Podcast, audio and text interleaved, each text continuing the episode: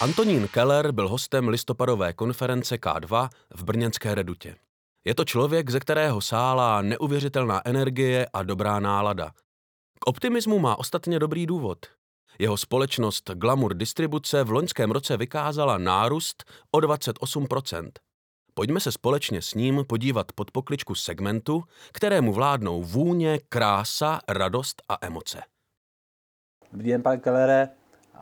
Máme za sebou intenzivní dopoledne, kdy jsme natáčeli v Olympii, ve dvou prodejnách v DMku a v Douglasu. Vy jste nám spoustu zajímavých věcí už povyprávěl. Nicméně, jaký vy máte za sebou rok poslední? Já v první řadě bych chtěl poděkovat za to, že jste přijali také naše pozvání a jsem rád, že jsme se mohli podívat na výsledky naší práce, protože papír se všechno, prezentace taky. A potom, když se člověk může ohlédnout, eh, co skutečně za ním na trhu je, tak z toho máme dobrý pocit. A máme především dobrý pocit z toho, že máme spoustu věrných zákazníků, kteří našim značkám, které především distribuujeme, a tady bych chtěl hlavně vyzvednout značky Versace, Montblanc, anebo spleťové péče Matis, který máme taky před sebou, tak bych jim chtěl poděkovat za to, že nám byli věrní a že ocenili to, že se snažíme tu distribuci těch značek dělat skutečně profesionálně. To znamená, nejde nám jenom o to, tu značku vystavit, ale také doprovodit tím, co ten zákazník s tou značkou chce mít spojeno. To znamená, aby to byla ucelená kolekce, aby k tomu měl dobrou podporu a aby samozřejmě také viděl, že ty brandy, ty značky se nějakým způsobem rozvíjí, že mají svoje limitované edice, že mají svoje vánoční nabídky a že mají každý rok svoje silné novinky. A díky tomu, že jsme v roce 22 měli také v naší historii nejsilnější televizní reklamu, tak se vší pokorou musím říct, že nárůst 28% rok, proti roku, ano, můžete říct, srovnáváte to ještě s obdobím, kdy zde byl covid, ale my jsme pořád nějakých 11% proti roku 2019 výš a tak pokorně říkáme, že se nám to povedlo. Čemu vlastně vděčí, řekněme, Glamour distribuce za svůj dlouhodobý a setrvalý úspěch?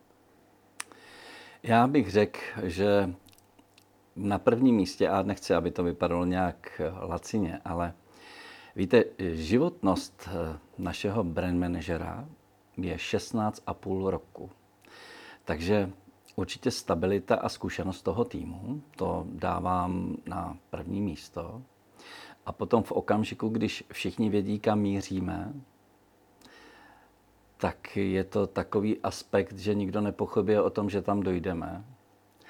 A v okamžiku, kdy to, co říkáte, jak plánujete, že ti lidé vidí, že skutečně plánujete tak, odpovědně, že ty výsledky potom přinesete a jste zrovna tak odpovědní nejenom k tomu vlastnímu týmu, ale i k těm vašim obchodním partnerům, protože stále držím takovou zásadu, že pokud se něco domluví a dodrží se to, tak je to to nejsilnější, co v tom obchodě funguje. Jak vám v tomhle biznise pomáhá informační systém K2? Proč jsme vůbec do K2 šli? Především jsme potřebovali mít nějaký silný stroj, který nám bude velmi flexibilně vyhodnocovat naše data. Nejenom, že nám bude umožňovat dělat obchod jako takový. Těch systémů je se hodně, ale potřebovali jsme nějakou nadstavbu, která nám umožní ty data elegantně zpracovávat. A já musím říct, až už je to, ať už je to ta ekonomická agenda, to znamená, jak si ekonomicky stojíme, jak eh, dokážeme plánovat finanční toky, jak eh, dokážeme vyhodnocovat eh, v podstatě naše pohledávky, naše závazky, jak dokážeme predikovat vůbec ekonomický výhled, pokud máme v distribuci na výhledu nějaké nové značky v distribuci a podobně. Ale i každému pracovníku, ať už je to logistik nebo člověk, který se stará o značku, tak každém okamžiku mu musí napovědět, co se třeba s jeho značkou děje, jestli je profitabilní, jestli není profitabilní, mám dostatečné zásoby zboží, mám dostatečné zásoby propagace, obecně podpory prodeje, a nebo jestli také vím, že teď je okamžik, že mám před sebou třeba nějakou velkou kampaň a jestli si můžu dovolit významně navýšit zásoby a jaké zásoby a naplánovat si logistické procesy tak, abych všechno stíhal na čas. Protože kdo má dneska zboží a včas, tak na tom trhu vítězí. A protože i s pomocí K2 vlastně s většinou našich partnerů, a myslím tím i klienty na českém trhu, už komunikujeme v podstatě bez papíru, jenom s využitím EDI technologií, tak tím, že jste flexibilnější a rychleji otáčíte zboží, tak potom vítězíte a je to hrozně fajn pocit. Vy jste zmínil, že jste v minulosti několikrát vymysleli nebo nechali si vlastně ve spolupráci s K2 navrhnout nějaké řešení, které se následně dostalo do jakéhosi standardního módu, který se nabízel i dalším klientům. Můžete vypíchnout nějaká taková doporučení, která třeba fungují v oblasti distribuce či logistiky? Určitě, protože klasik říká, že máme asi tři vteřiny na to, aby jsme zákazníka, který si cíleně nejde nějaký výrobek koupit, tak máme tři vteřiny na to, aby jsme ho na tom prodejním místě zaujali. A pokud vy budete opravdu trošku kreativní v té nabídce, tak zase máte šanci, že v těch třech vteřinách budete úspěšný. Víte, takové ty velmi jednoduché akce, teď když si koupíš, máš takovou a makovou slevu, to je sice hrozně fajn, ale u výrobků luxury premium je potřeba tomu zákazníkovi dát něco víc. On nehledá jenom tu cenu, on si jde udělat radost. A tu radost mu uděláte třeba tím, když si ke standardní velikosti třeba 100 ml parfému může současně pořídit k tomu k nákupu obdobný výrobek v 10 ml a ta dáma to může mít u sebe v kabelce. Jistě jí to potěší a neřeší cenu. Jiným příkladem takového dárku k nákupu je opravdu profesionálně provedená kosmetická taštička. Takže my jsme vymysleli zhruba nějakých 10-12 různých variant akcí k podpoře prodeje, ale tu akci potřebujete, aby si každý z těch vašich klientů uměl elegantně zadat, my elegantně vyskladnit, ale také elegantně vyhodnotit. A v tomhle bych chtěl velmi ocenit, že podstatě idea, která vzešla z této společnosti, je dneska standardem v K2. Takže nejenom ti, kteří prodávají kosmetiku, ale ať už jsou to cukrovinky, květiny, bižuterie nebo dárkové zboží, to jistě rádi využijí, protože myslím si, že je to velmi dobrý nástroj, jak na své výrobky upozornit a jak je více na tom trhu uplatnit. Vy zastupujete 52 různých značek a vím, že jste už říkal, že i v tomhle vy jste udělal nějaký možná trošku netradiční krok, který nedělá každá firma. Jak byste to vlastně řešili eh, v rámci K2? Já musím říct, že v tomhle nám i ta K2 napověděla, když jsme si dali hodně záležet na vstupní analýze. A to bych chtěl všem, hlavně přicházejícím uživatelům, doporučit, aby té vstupní analýze skutečně věnovali velkou pozornost. Protože tenkrát, myslím, pan Běhunek z K2 nám napověděl, že by bylo fajn ty značky vyhodnocovat jako středisko. To znamená, my dneska máme nějakých 52 středisek, kde vidíme profitabilitu jednotlivých středisek, tedy profitabilitu jednotlivých značek, ale nejenom to, vidíme, jak ta značka si vede z pohledu skladových zásob, skladových zásob zboží, propagace. Dokážeme vyhodnocovat ve spojení s brand manažery efektivitu lidí, kteří dané značky řídí. A to si myslím, že každá obchodní společnost potřebuje efektivně pracovat. Takže jednoznačně, pokud prodáváte zboží, jakékoliv, zkuste se zamyslet nad tím, zda i vám by pomohlo každou takovou značku, kterou prodáváte, si zařadit do systému K2 jako středisko. To je velké poznání. Vy jste zkušený obchodník, který se živí velmi dlouho podnikáním, obchodem. Jak vlastně vnímáte tu dobu, která je rázem plná dat, plná rychlosti, plná vlastně, řekněme, digitálních funkcí? Já si myslím, že je to hrozně dobře, že máme dneska technologie, které nám umožňují být moderní v tom obchodě. Mluvil jsem tady třeba o technologii EDI, a skutečně tím, že dneska nemáme v tom obchodním prostoru nosič informací na papíře, tak jednak jsme flexibilnější, jednak jsme přesnější, protože nepřepisujeme například data a ty data nám prostě navzájem v těch systémech s našimi partnery sedí. To určitě je dobré. Ale nezapomínal bych na toho zákazníka, který je na konci. To je ten výsledek. Všechno, o čem teď hovoříme, to je ten prostředek, aby jsme se k tomu cíli dostali.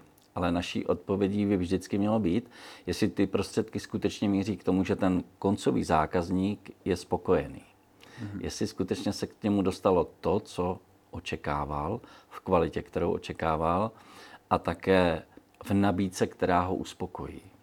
Tím myslím třeba šíři sortimentu, když je to konkrétní vůně, jestli si může vybrat skutečně ze škály mililitráží, jestli k dané vůni může mít i tělovou kosmetiku a podobně.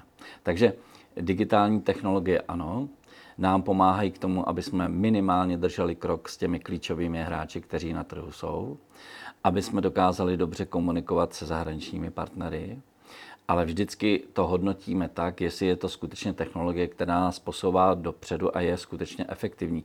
V případě K2 to chci potvrdit, ta nám určitě pomohla. Zůstaňme ještě chvíli ve světě zákazníků. Jaké jste zaznamenal v poslední době největší trendy? Teď ještě odmysleme ten svět, řekněme e-commerce, a, kterého se dotkneme později, ale řekněme takové ty klasické trendy v preferencích uh, vašich zákazníků, vašich zákaznic. Mm-hmm.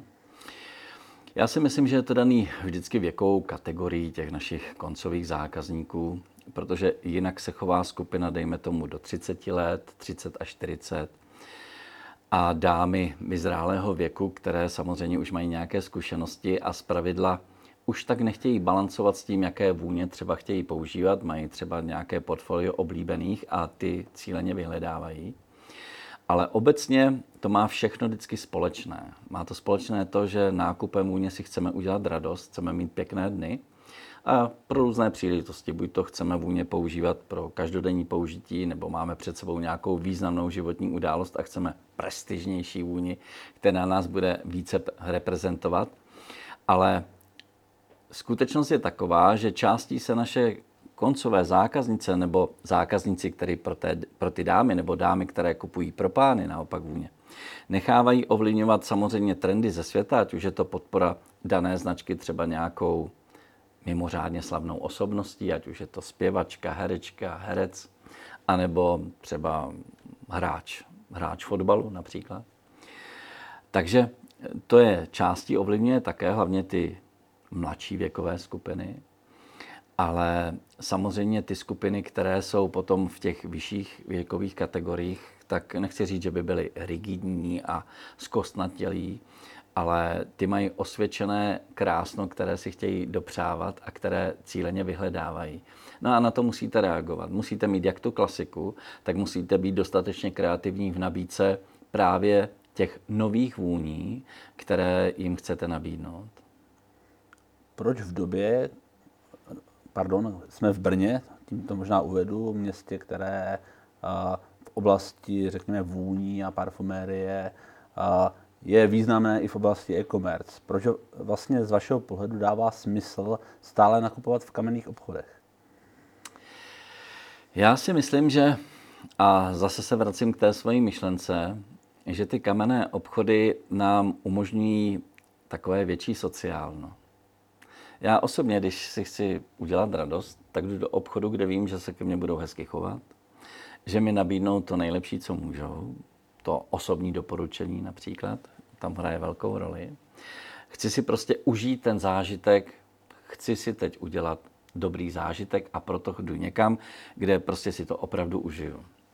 Takže pořád je velká skupina našich koncových zákazníků, kteří do té prodejny jdou za tou známou paní prodavačkou, která jim vždycky dobře poradí, která jim vždycky udělá dobrou kávu a mohu se s ní pobavit i o těch svých třeba každodenních problémech. A když ne, tak vím, že prostě je to prostředí, ve kterém se cítím příjemně a to, co si kupuju, skutečně u sebe vidím. A vím, že z pravidla i nějakému hezkému nákupu dostanu hezký dárek který mi doplní to, co jsem si právě koupil. Takže mm, dneska mm, tvorba pozitivních emocí je naším úkolem. prodejnou úkolem tedy prodejny je ty emoce skutečně prodat a zákazník by si je měl hezky užít. Když už jsme teď u těch prodejen, co v podstatě je klíčem vašeho úspěchu, protože tuším, že vy jste dnes jedničkou v řadě, v řadě z nich, co by distributor. Co je základním předpokladem, aby vy jste uspěl v sítích, jako je Douglas nebo DM? Mm-hmm. Já se, v první řadě nás pořád baví brzo vstávat, ale eh, jak já říkám, pokora a skromnost nám sluší. A vy si možná vzpomenete na vaší konferenci v Redutě, kde jsme prezentovali krásnou knihu Inspirace Baťa. A mně se hrozně líbí myšlenka nenechat se zahubit vlastním úspěchem, pořád se rozvíjet. A já si myslím, že pokud neustále na sobě pracujeme, na firmě pracujeme a e, stanovujeme si reálné cíle, ale ty cíle dodržujeme, takže ta každodennost, každodenní urputná každodennost a jít za tím cílem, to, že je základem toho našeho úspěchu. Co vás osobně na podnikání nejvíc baví? Já bych neříkal ani tak podnikání, ale skutečně prodávat, prodávat lidem radost a dělat takovouhle pěknou práci, to je prostě motivace. A e, takový ti známí psychologové kolem nás říkají, že to podobné štěstí má 50% z nás. 50% z nás dělá práci, která je opravdu baví. Která je opravdu baví. A k tomu pocitu toho, aby nás to bavilo, je skutečně důležitý mít dobrý tým, dobrý tým.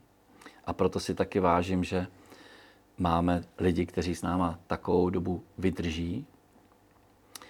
A pak si myslím, že je v tom velký díl odpovědnosti vůči těm lidem.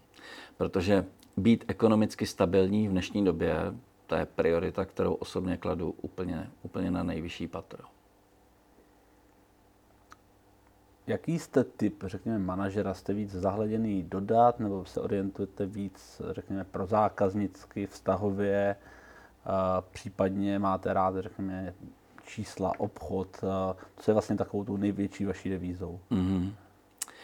Tak to asi musí posoudit jiní, ale já si myslím, že k tomu, aby člověk mohl být úspěšný v tom, že něco vede, řídí, tak potřebuje z každé té misky něco.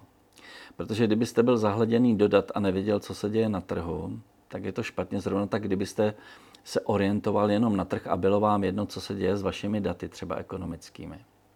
Takže já bych to viděl tak, že je důležité, je důležité, a to taky říkají naši klasici, řídíš jen to, co měříš, to znamená, pokud dokážeme v každém případě si stanovovat nějaké cíle, které jsou měřitelné a vyhodnocujeme si je.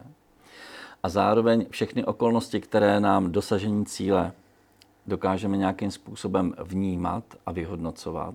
Tím myslím třeba chování zákazníka na trhu, eh, strategie našich partnerů, jdeme skutečně ruku v ruce s nimi nebo se odlišujeme dokážeme nějakým způsobem být na stejné úrovni technologií, jako jsou oni, nebo už zaostáváme.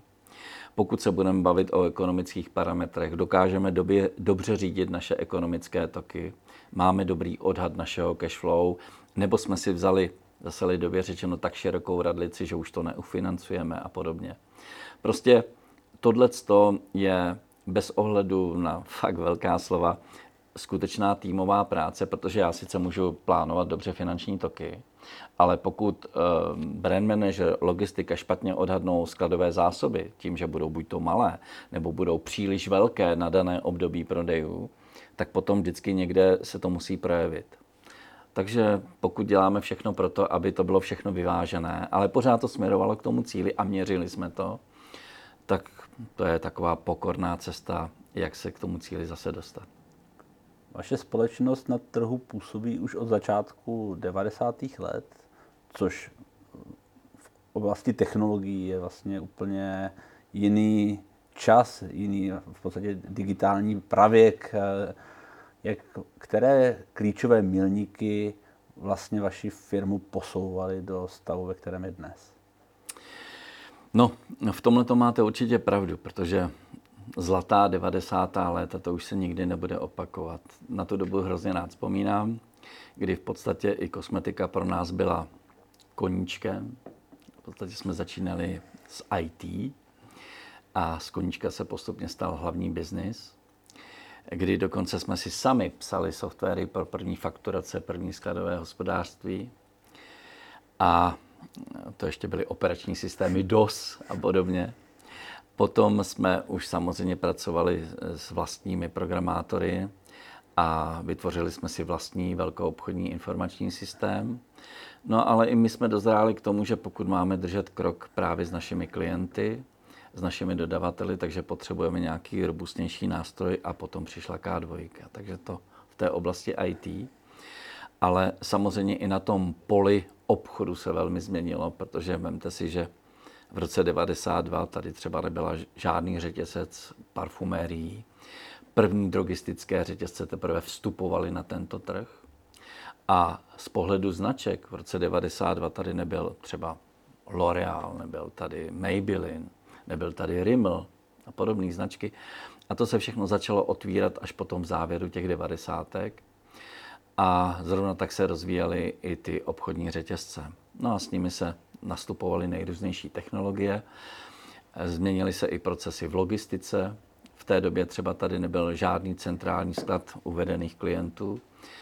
A to všechno začalo až potom v průběhu od roku 2000 dál si tady začali pořizovat svoje centrální sklady a i oni začali jinak řídit zásobování svých prodejních jednotek a my jsme se tomu museli přizpůsobit.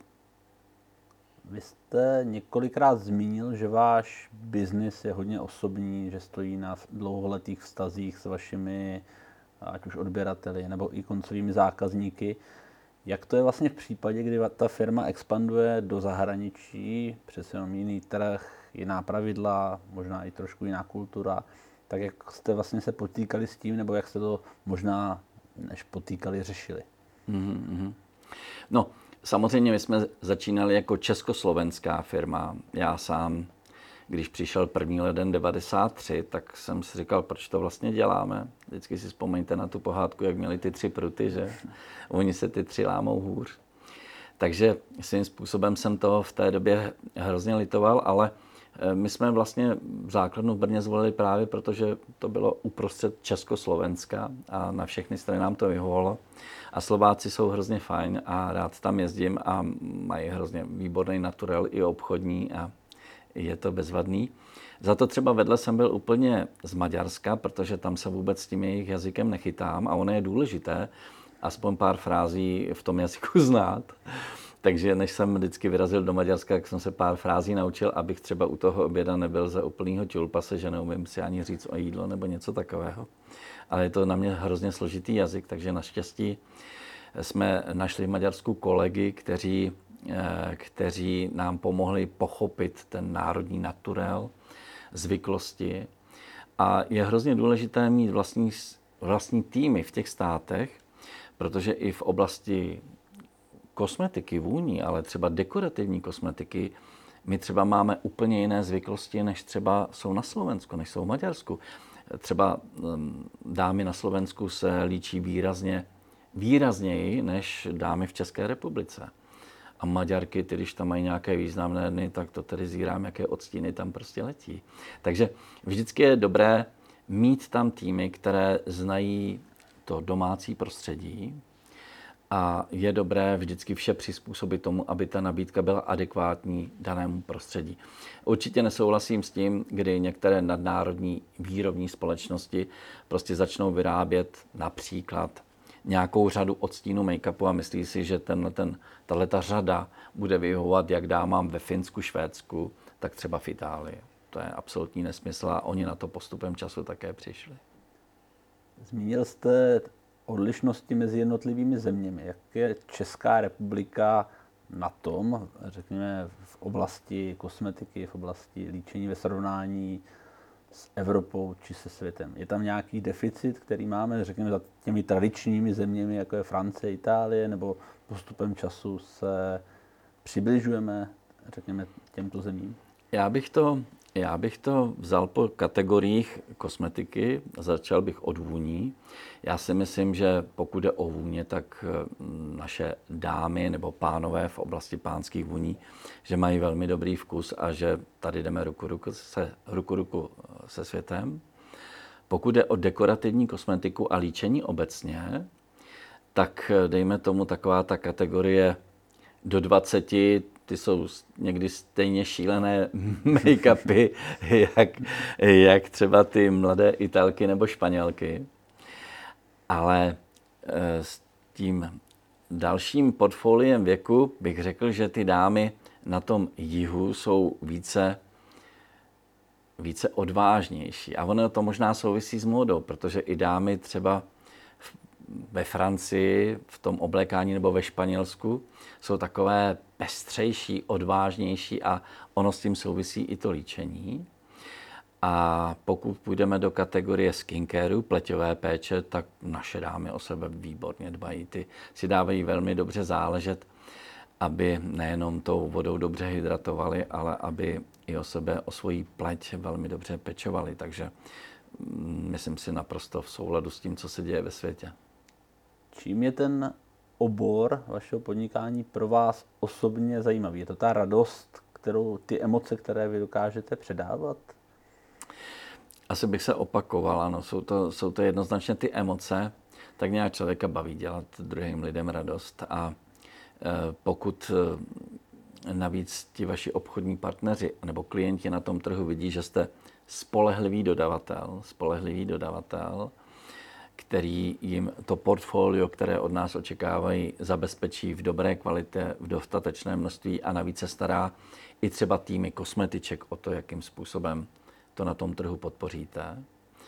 A vaši dodavatelé vidí, že ty značky nějak rozvíjíte, dokážete je na tom trhu uplatnit v adekvátní kvalitě, zase vystavení a prezentaci pro toho koncového zákazníka, tak je to taková symbioza a já tomu vždycky říkám, možnost se ohlédnout. Pokud se ohlédnete a něco za váma je nějaký hmatatelný výsledek, notabene s týmem, který vám důvěřuje, že jistě, jistě víte, co děláte a máte za ten tým taky odpovědnost, tak to je takový, ono slovo uspokojení může zavánět tím, že už dobrý a už nám všechno padá od rukou.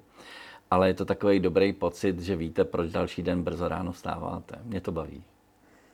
Je distribuce kosmetiky v něčem odlišná od jiných komodit? Já nevím, nedokážu to porovnat s jinými obory, ale myslím si, že ať už prodáváte cukrovinky, ať prodáváte květiny, v mnoha případech, mluvím tím, že taky cukrovinkama a květinami děláme radost a podobně.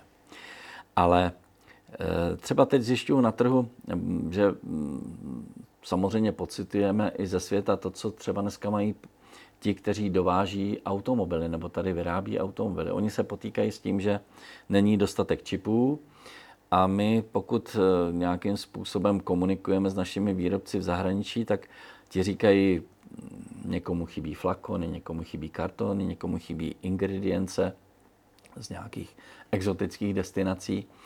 Prostě ta covidová doba zamávala i v této kategorii a tím spíš, pokud máme dlouhodobý vztah s těmi dodavateli a mm, vědí, že mm, ta dlouhodobost jim dává jaksi i do budoucna předpoklad úspěšné spolupráce, tak se snaží maximálně nám víc stříc a service level, to znamená to, kolik objednám a kolik dostanu, e, zatím držíme na solidní úrovni, protože dneska bude vítězit ten, kdo bude mít dostatek kvalitního zboží.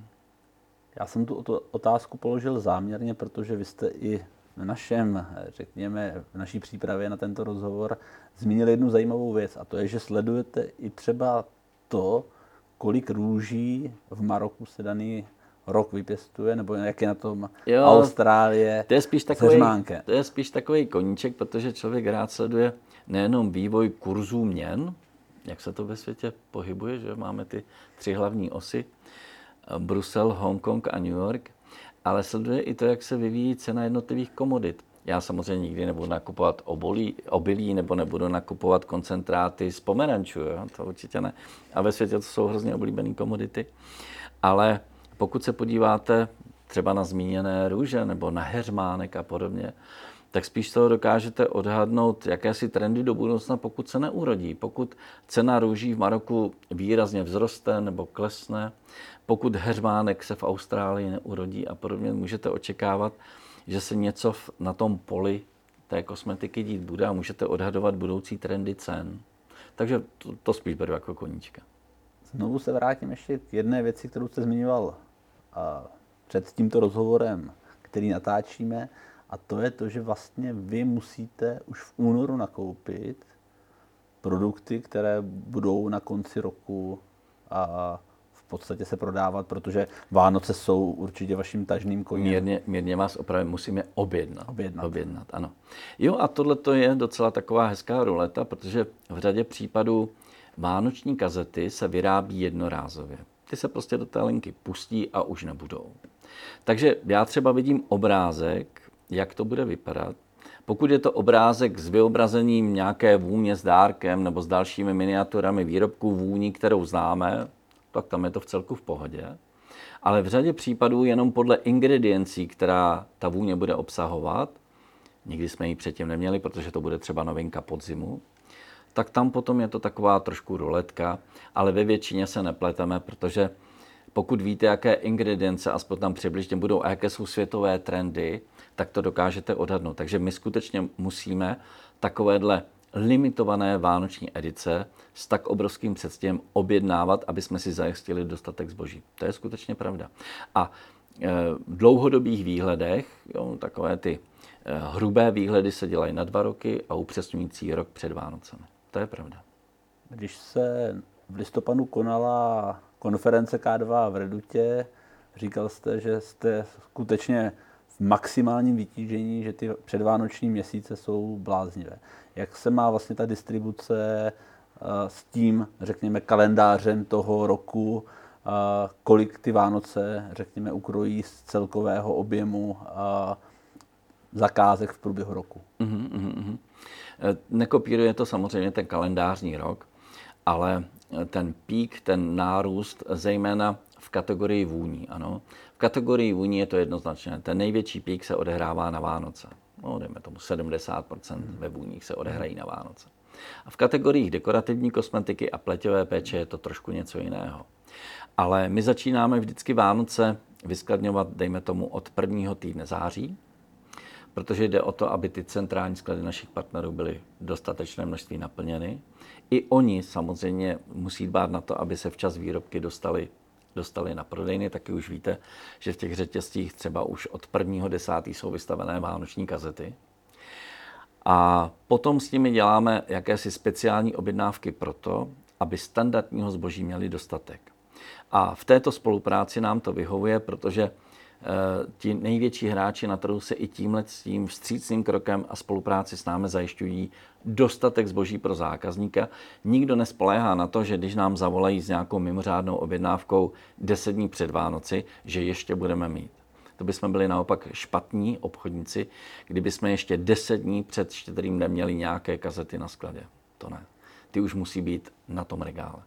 Dovolte mi na závěr tři takové osobnější otázky. Ta první, je, když byste mohl ve třech slovech charakterizovat Glamour distribuci, jaká slova byste zvolil?